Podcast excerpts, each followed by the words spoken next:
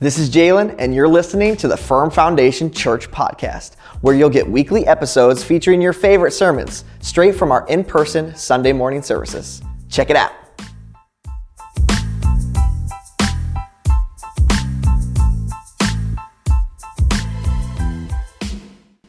So, this morning, we're going to be doing a little bit different type of message and uh, how we wrap up and end today's service because today is the fifth Sunday uh, of a month. And so, anytime we have five Sundays inside of a month, something that we do as a church is we observe communion. We take communion together, we break bread, and we remember what Jesus did for us on the cross and through his resurrection. And, uh, and so, today's the fifth Sunday.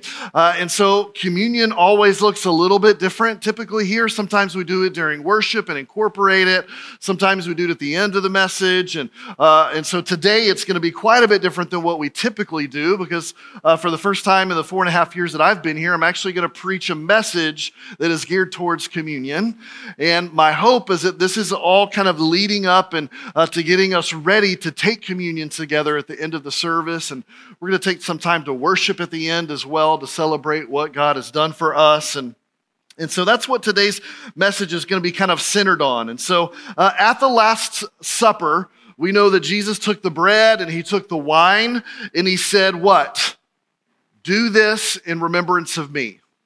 Um, if you've been in church for a little while, you've probably heard this phrase before. You've maybe even seen it written on a wall somewhere, on a table that would typically be used for the communion elements. But this is a phrase that we're all pretty familiar with. Uh, and so I want us to talk a little bit about this and why Jesus instructed us to do this in remembrance of me. You know, it's hard to imagine that anybody could forget Jesus.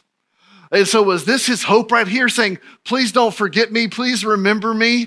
Uh, you know, I don't think this was the posture of Jesus as he made this statement. And so, uh, I don't think you could forget him uh, once you had met him. And so, what specifically was Jesus speaking to as he instructed his disciples? And so, uh, uh, to remember. And so, what is this all kind of centered around? And um, what does it mean to us today? And so, today we're going to be observing communion. But before we do that, I want to share some things from my heart to you to, to begin to prepare us for that time as we take communion together. Because here's something I believe I believe that communion is powerful. I believe that it's transformative. Uh, I believe that it creates closeness with the Father. And so I want us to, uh, to be able to encounter and experience that today. And so the title of today's message is Do This in Remembrance of Me. Let's pray together. Lord, we love you. We thank you so much for your presence, Lord. We thank you so much for coming to meet with us. And Lord, we're thankful that your word declares that where two or three are gathered in your name, there you are. And so, Lord, we're here in your name, lifting up the name of Jesus in desiring you to come and move amongst us, oh God. Lord, would you come and speak your words of life to us? Lord, would you challenge us? Would you encourage us? Would you equip us for the life that you've called us to? And Lord, we are continuing to pray and posture ourselves in a way to receive a greater outpouring of your Spirit. So would you come and move amongst us today in Jesus' name? In Jesus' name. And everyone said, Amen. All right, turn over to Luke chapter 22. If you're not there yet, we're going to read part of this story. We're not going to read the whole story, but we're going to read a decent chunk of it as the disciples are sitting down with Jesus uh, at the Last Supper. And so this is to, we're going to begin reading in verse 14 of Luke chapter 22, and we're going to go all the way to verse 30. All right, so hang in there with me. I know that can be a lot of scripture, a whole 26 verses, right? So hang in there with me, follow along, and just pay attention to the story and um, how it's progressing. And so, verse 14 it says, When the time came, Jesus and the apostles sat down together at the table. Jesus said, I have been very eager to eat this Passover meal with you before my suffering begins. For I tell you now that I won't eat this meal again until its meaning is fulfilled in the kingdom of God. Then he took a cup of wine and gave thanks to God for it. Then he said, Take this and share it among yourselves. For I will not drink wine again until the kingdom of God has come. He took some bread and gave thanks to God for it. Then he broke it in pieces and gave it to the disciples, saying, This is my body, which is given for you. Do this in remembrance of me. After supper, he took another cup of wine and said, This cup is the new covenant between God and his people, an agreement confirmed with my blood, which is poured out as a sacrifice for you. But here at this table, sitting among us as a friend, is the man who will betray me. For it has been determined that the Son of Man must die. But what sorrow awaits the one who betrays me? The disciples begin to ask each other which of them would ever do such a thing. Then they begin to argue amongst themselves about who would be the greatest among them. Jesus told them in the world, in this world, the kings and great men lord it over their people, yet they are called friends of the people. But among you, it will be different. Those who are the greatest among you should take the lowest rank, and the leader should be like a servant. Who is more important? The one who sits at the table or the one who serves? The one who sits at the table, of course, but not here He's talking about that culture and our culture. For I am among you as one who serves. You have stayed with me in my time of trial. And just as my Father has granted me a kingdom, I now grant you the right to eat and drink at my table in my kingdom. And you will sit on thrones judging the 12 tribes of Israel. So here's the, this part of the story surrounding uh, the Lord's Supper, communion, Holy Communion. You know, there's a lot of different words that you can use for it, but this is kind of the story of that last meal that Jesus has with his disciples before um, he is taken into captivity and, and beaten and later nailed to a cross. He dies there and is rose again from the grave so that um, we too could overcome death, hell, and the grave and our sin and have relationship with the Father. And so when I think about this story, it reminds me how incredible memory is. You know, memory is probably one of the greatest gifts that you and I have been given in this lifetime. Um, I have some incredible uh, memories. And as I look back at my times with the Lord, I can just look back on moments and in places where I experienced His presence in such a powerful, real way. Uh, I can look back in my marriage, and there's some of those milestones that I can look back and say those were memories that I want to hold on to and never forget. As uh, I think about the birth of all my kiddos and in different seasons that we've had with them, I've had some great memories. And uh, even as I think about close friends and in ministry and church life, uh, there's so so many great memories, and I'm so grateful for that gift of being able to look back and remember and say, Thank you, Lord, for those times. And so, if memory is one of the greatest gifts that's been given to us, what's maybe one of the hardest things, and maybe an area of loss that you and I could consider would probably be like the loss of memory that would be something very difficult to, to lose. Uh, I know that can happen through some medical um, things that are, uh, that are caused in different people's brain, and um, like Alzheimer's and different things like that, um, which my grandpa and a few others that I've known have gone through. And I know that's difficult on family and it's difficult for the individual. And, and so losing your memory is hard. Uh, you know, I, have had moments, I don't have the greatest memory for those of you that are, are wondering. One thing that I cannot remember well is numbers. Uh, and so that's something that I forget often. And I'm so thankful for men like Chris Chupp who have that gift. And when I say, I think it's this amount of money, he's like, like you were so far off. That's only 10% of the amount that we're actually looking at here. So, well, thank you, God, for Chris, right? I'm so thankful for those that can remember numbers because I can't. Um, and unfortunately, there's some memories that I've forgotten and don't remember. And as my wife have, has shared them with me, or my kids have shared a moment that they remember, um, it was something special to them. And it bums me out when I can't remember those moments because it obviously marked their lives in a, in a significant way. And so losing memory, I think, is hard. And so, all throughout the Bible, we see, um, we can observe that God calls his people to a constant place of remembrance. Uh, he didn't want them to forget the things that he had done in their lives. You know, and I think this is so easy for all of us to forget. Even inside of a week, can you look back and say, man, look what the Lord did here?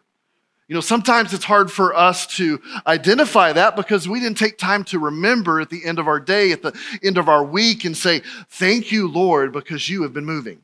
Thank you, God, because you've been working. And so uh, we see in the Bible, God encourages people don't forget me. Don't forget the wonderful things that I've done in your life. And so we see them do some things that I think are significant and that you and I could learn from this and maybe apply this to our own lives and family and situations. And, and so we see in the Old Testament that they set up memorials in stones as places of remembrance.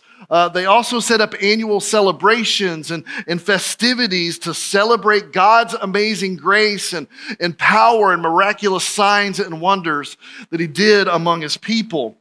And so God encourages us and He encouraged them uh, to do these things so that we don't forget what he's done, but he also tells us to set up these memorials and these times of celebration so that it's a teaching moment for the generations that are coming up behind us, so that we can point back and say, Hey, son, hey, daughter, hey, grandchildren, maybe even for some of us, we'll get to experience great grandchildren.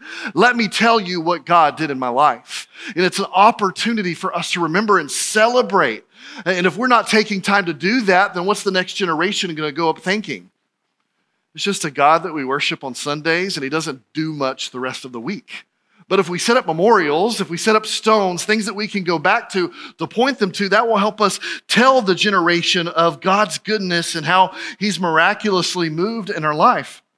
And so here in the Lord, uh, in the Lord's Supper, this Last Supper, Jesus instructs the disciples to continually observe communion so that it can remind them of what he's about to do. And they don't really even realize the significance of it just yet.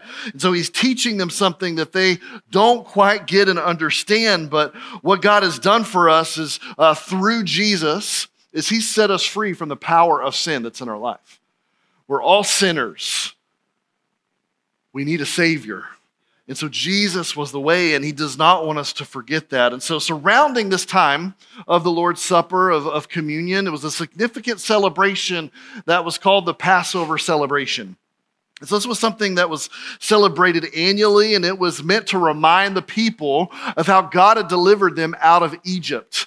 Uh, and so they had to take the blood of lambs uh, and they had to put it over the doorpost of their home so that when the death angel passed over, that the, them and their sons and daughters would be rescued and saved. But whoever didn't have that, they lost. I think it was the oldest son, if I'm remembering the story correctly. I didn't go back and study it this week, but they lost the oldest son in those families when the death angel passed over, and that was kind of the beginning of God leading His people out of Egypt. And so this was the Passover celebration that they said, "Man, look." Look what God did. How he delivered us from the hands of our enemies and gave us freedom. And so that was what, what was happening here. But uh, something else that was happening in this moment is the disciples had no idea that this was going to be their last opportunity to celebrate uh, the Passover celebration with Jesus. I think if I went back and looked at this correctly, I believe this would have been the third Passover celebration that they celebrated with Jesus. And so they didn't realize that this would be their last. And so they didn't understand the fullness of that moment of really taking it in and experiencing it with Jesus. But because of Jesus' instruction to return to this, to do this in remembrance of me, you know, here we are today, centuries later, continuing to observe communion together as a body of Christ, as believers that have placed our faith in Jesus. And so, what an incredible thing for hundreds and now thousands of years, the church has been taking time to not forget what Jesus has done for us. Now, I think it's important to note that this um, meal is meant to, for those that have accepted Jesus Christ as their Lord and Savior. This isn't something we communicate every time that we uh, break bread together and observe communion, but this meal is meant for those of us that ex- have accepted Jesus Christ as our Lord and Savior, in that we've committed our lives to Him. And so, what does it mean to be a follower of Jesus, to commit your life to Him? And so, I want to kind of lay this gospel message out for just a moment in case there's anyone here that doesn't understand what that means. I think it's important that we talk about that just for a moment. And so, a lot of people have knowledge of Jesus, right? A lot of people understand that there's probably a God up there and he probably does something. They don't fully understand him. He's up there somewhere above the clouds. And so there's a general knowledge of Jesus. Some people have a little bit more knowledge than others, but I think there's a lot of people that know that there probably is a God. Uh, and so a lot of people believe that there is a God. Um, some people believe in Jesus. Some people have heard the stories maybe since childhood and they've recognized that Jesus is real, and so they believe in Jesus. Uh, some believe that he was born of the Virgin Mary. Some believe that he lived a sinless life. Uh, they believe that he was beaten, hung on a cross, died for our sins.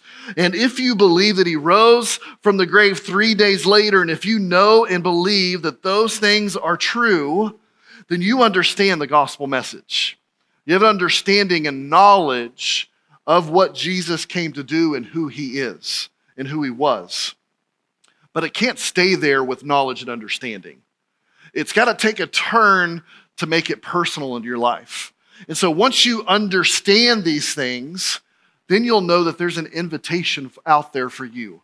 There's an invitation to have a personal relationship with Jesus Christ. And so that's when it begins to turn, and we all have the opportunity of taking what we believe and making it personal in our lives. And so from that place, we recognize that we're sinners and that it's our, and it's our sin that keeps us from the presence of God. It keeps us from having a relationship with God. And so the good news is that Jesus came to make a way. Uh, so that we don't have to be far away from the Lord, but we can have a close and intimate relationship with Him. In fact, Scripture teaches of Abba Father. Not just a father that's far away, but a father that's intimately involved in our life and uh, an intimate relationship that we have with him. And so we can have that uh, when we respond to this invitation. And so that's the good news that Jesus has made a way so that we can have closeness with the Lord. And so there's a free gift of salvation that's available to everyone. And this is something that Jesus did as he came and was beaten and died on a cross for us and was resurrected from the grave. And so, because of what he's done, we recognize that we are sinners in need of a Savior. Because our sin keeps us far away from him, we can never be good enough on our own to get anywhere near God. And so we have to thank Jesus for what he's done and receive that gift of salvation and place our faith in him so that we can have a relationship with Jesus. Now, I want you to understand something about faith. A lot of people make this decision, but not really understanding the consequences of it. And I use quotes here because there's no consequences into placing your faith in Jesus Christ. But it takes commitment, and it takes trust, and it takes sacrifice. You're giving up your life to give Jesus lordship in your life. So you no longer are in charge of your life, the directionality of your life, of what you do, of what you say, but you surrender your life to Jesus and say, You are number one. I believe, I maybe not understand everything in your word yet, but I will do my best to follow it for the rest of my life. Your teachings I will observe, I will make part of who I am. And so that's the invitation when we place our faith in Jesus. We are saying, We commit our lives to you because you are the Lord of my life now. But this is a personal decision you have to make. I, as your pastor, or maybe not as a, your pastor yet, as a friend or someone you know, cannot make that decision for you. I want as many people around me as possible to make that decision, but I can't force you to. I can't make it for you. It's something that you have to recognize in your own life and say, Yes, I am choosing Jesus and I am making him Lord in my life. And so that's what this is all about. We're talking about being a Christian being a believer, being a follower of Jesus. This is kind of that good news of the gospel of Jesus Christ that is laid out that you and I have the opportunity to respond to. And so, communion is a meal that's meant to be observed by those who have made that decision, who have placed their faith in Jesus Christ and are trusting Him and making Him Lord and Savior and friends and following Him um, as closely as we can on a daily basis. And so I'm going to come back to the significance of this later in just a moment and one of my application points. Um, but Jesus tells us to do this in remembrance of me. Now, Jesus wants us to return to this, to return to communion so that we can remember who he is and so that we can remember what he's done. And so, why is that significant? Because we all too quickly forget. And how many of you guys are f- quick to forget? Most of you go out these doors, get in your car, drive away, and you're like, what did Pastor Blake preach about? Come on, Will.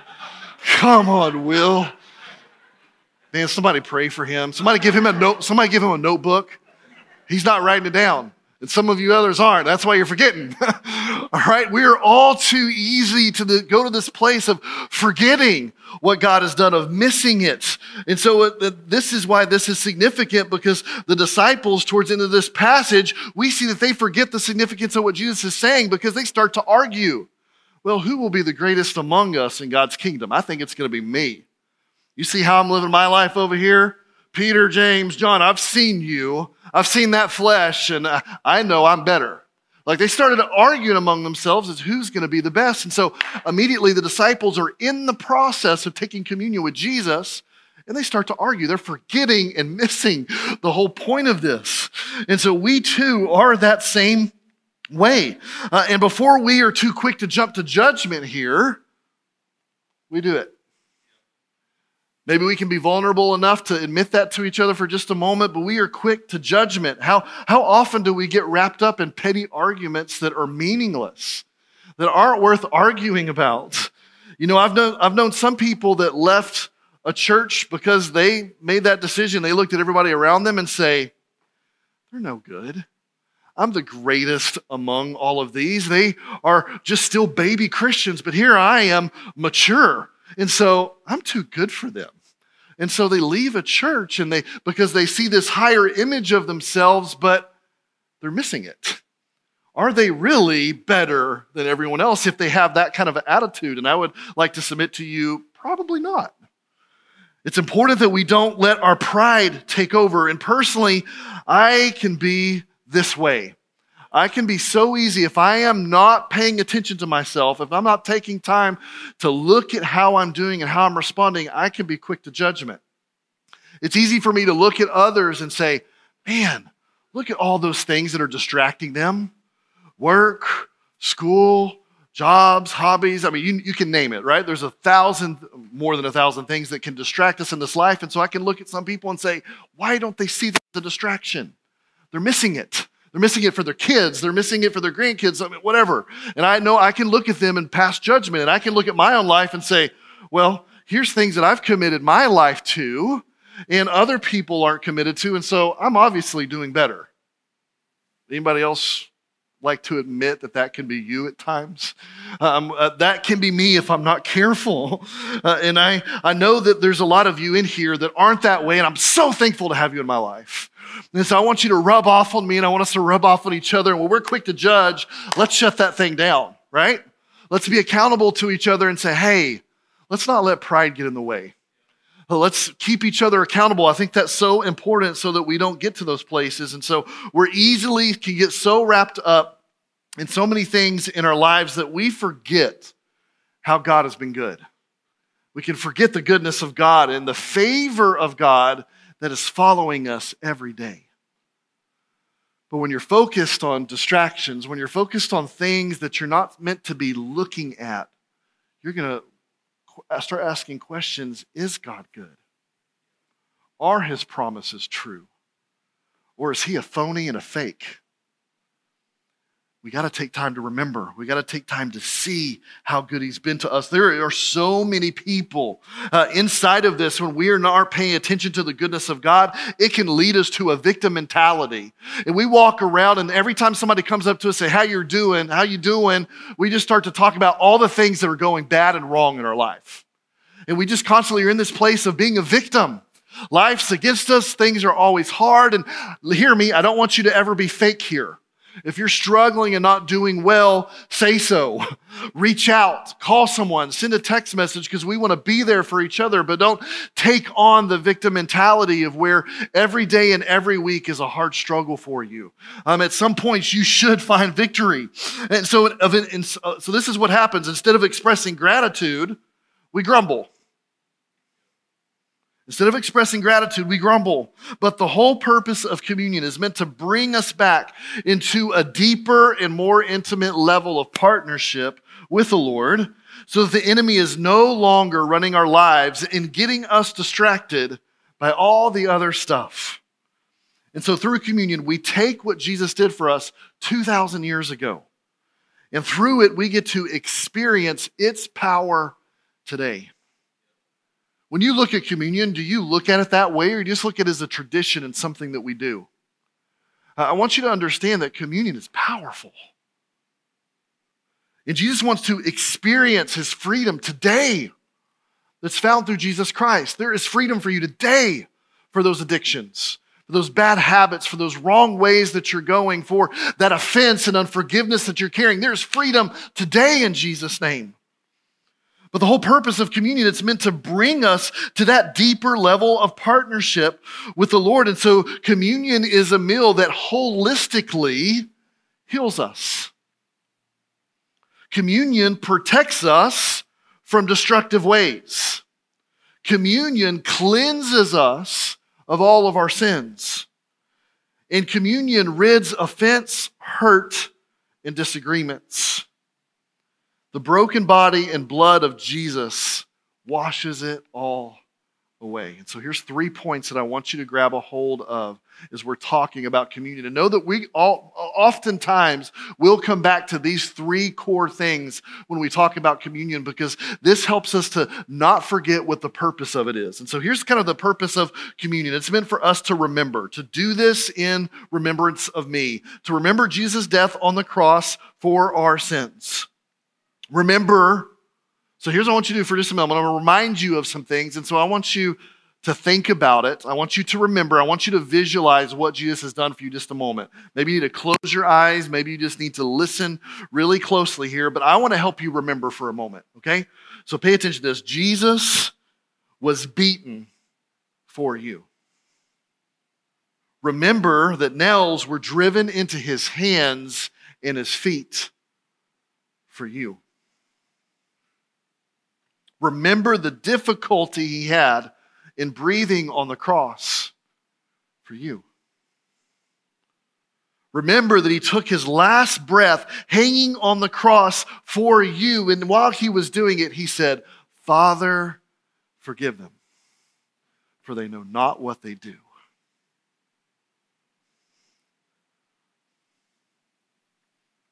And when Jesus did that, he did it with love in his eyes towards you.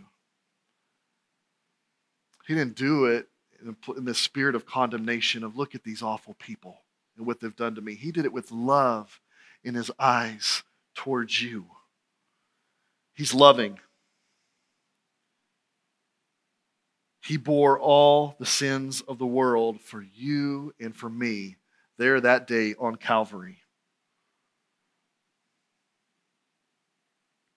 So here's the thing you never, ever, ever, ever, ever, ever, ever, ever, you're not getting it yet, ever have to question the Father's love for you. you never, ever, ever, ever have to wonder does He want to be close to me? Because he gave up his son for you so that you can have relationship with the heavenly father. John 3 16 and 17 tells us this truth. For this is how god loved the world. He gave his one and only son so that everyone who believes in him will not perish but will have eternal life. God sent his son into the world not to judge the world Pay attention to that. Underline that in your Bible. That's not why Jesus came to be judgy. But he came to save the world through him, through Jesus. And so, doing this in remembrance of me requires us to take some time to remember what Jesus has done. Secondly, here's what it does it's an opportunity for us to reflect. All of these are ours, okay? So, hopefully, it'll help you remember. Da-da-da. Got it? Remember? R. So the second thing is we got to reflect, all right? So you're not into those puns yet this morning. All right, I got it. It's too early. All right. We reflect on our present relationship with Jesus Christ. This is why communion is important, is that we take time to reflect and to remember. And so, where are you at in relationship with Jesus Christ? All right, I told you a moment ago that we are going to come back to this because this is important. Uh, there's two things here. Communion is meant for those that have accepted Jesus Christ as their Lord and Savior. Uh, there's a whole story in 1 Corinthians 11. So, this letter was written to the Corinthian church because they were doing communion wrong. And there is a big warning inside of this text that I don't want us to miss. And I don't have time to go and read the whole passage to you, but I would encourage you to go back to this and read it later on your own. But there's some issues surrounding communion that the body of believers is in the middle of. And so this letter has been written to them to correct them in that. And so let's see some of this for us, for ourselves, uh, beginning in verse 27 through verses 31 of 1 Corinthians 11. So anyone who eats this bread, or drinks this cup of the Lord unworthily is guilty of sinning against the body and blood of the Lord. That is why you should examine yourself before eating the bread and drinking the cup. For if you eat the bread and drink the cup without honoring the body of Christ, you are eating and drinking God's judgment upon yourself. That is why many of you are weak and sick, and some have even died. But if we would examine ourselves, we would not be judged by God in this way. Guys, this is heavy. There's not many times you're going to see in the New Testament, and this is probably actually the only instance of doing something. There's a warning being given, like if you're doing this, it could lead to death. I mean, that's kind of a big deal. We need to pay attention to that, right? And so there's a warning here inside of this text. And, and so we need to take time to reflect on where is my heart today? We need to examine our life. And if there's unforgiveness or offense that we're holding on to, release it.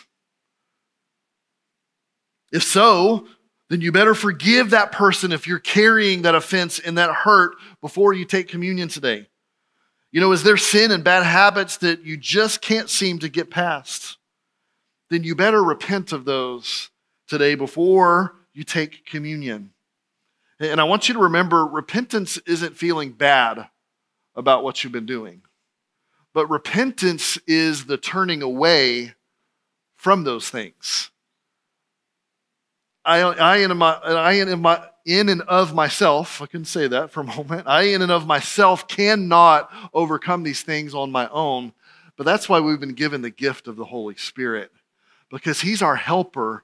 And even though me and my own ways can't get past this area of pride and judgment, right? This is just an example. I promise, as your pastor, I'm not judging and that critical all the time. Uh, but if we can't get past those areas, then on our own, then we need to invite Holy Spirit, help me to overcome.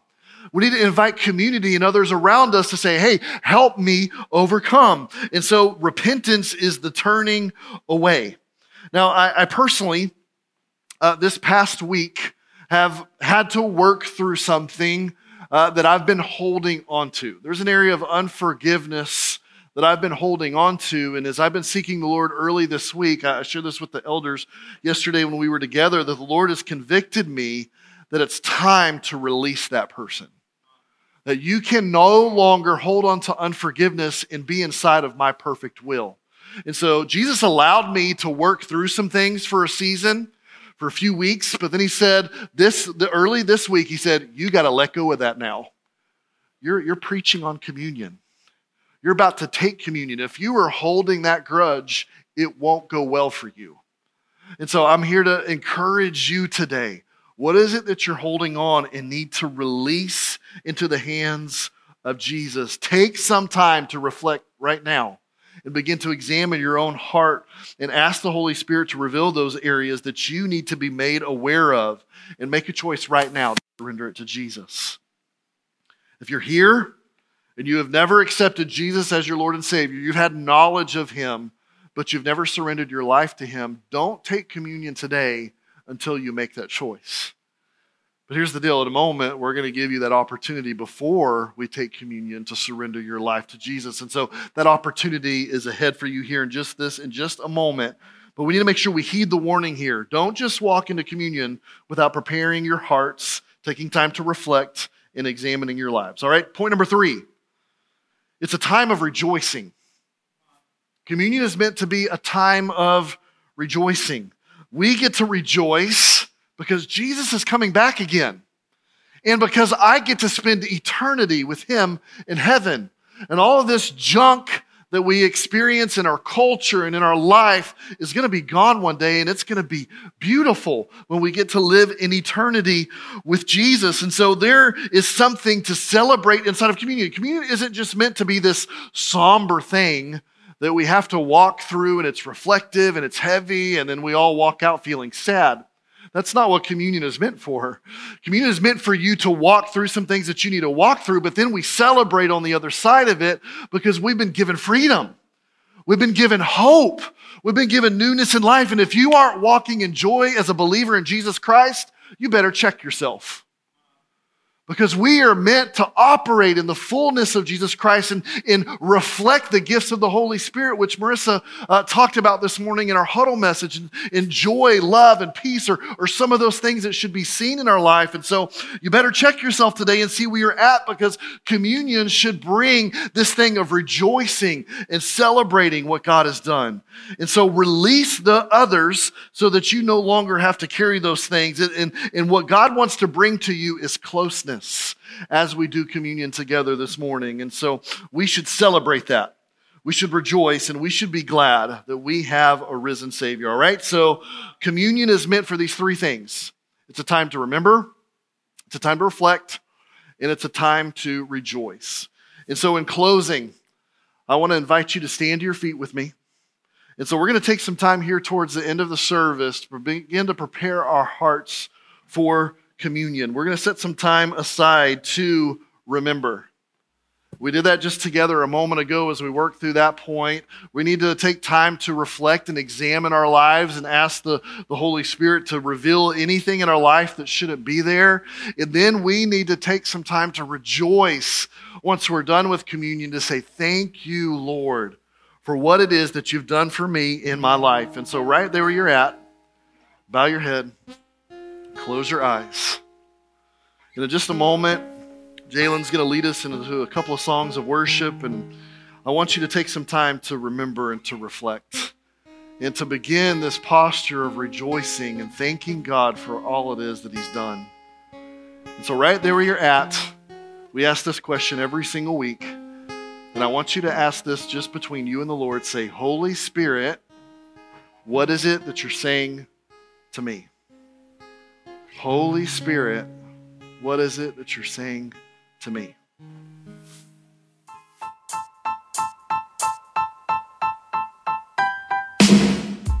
Thanks for tuning in. If what you heard today was inspirational or transformative, tell us about it. We love your feedback. For more information on how you can get connected, check us out at firmfoundation.church.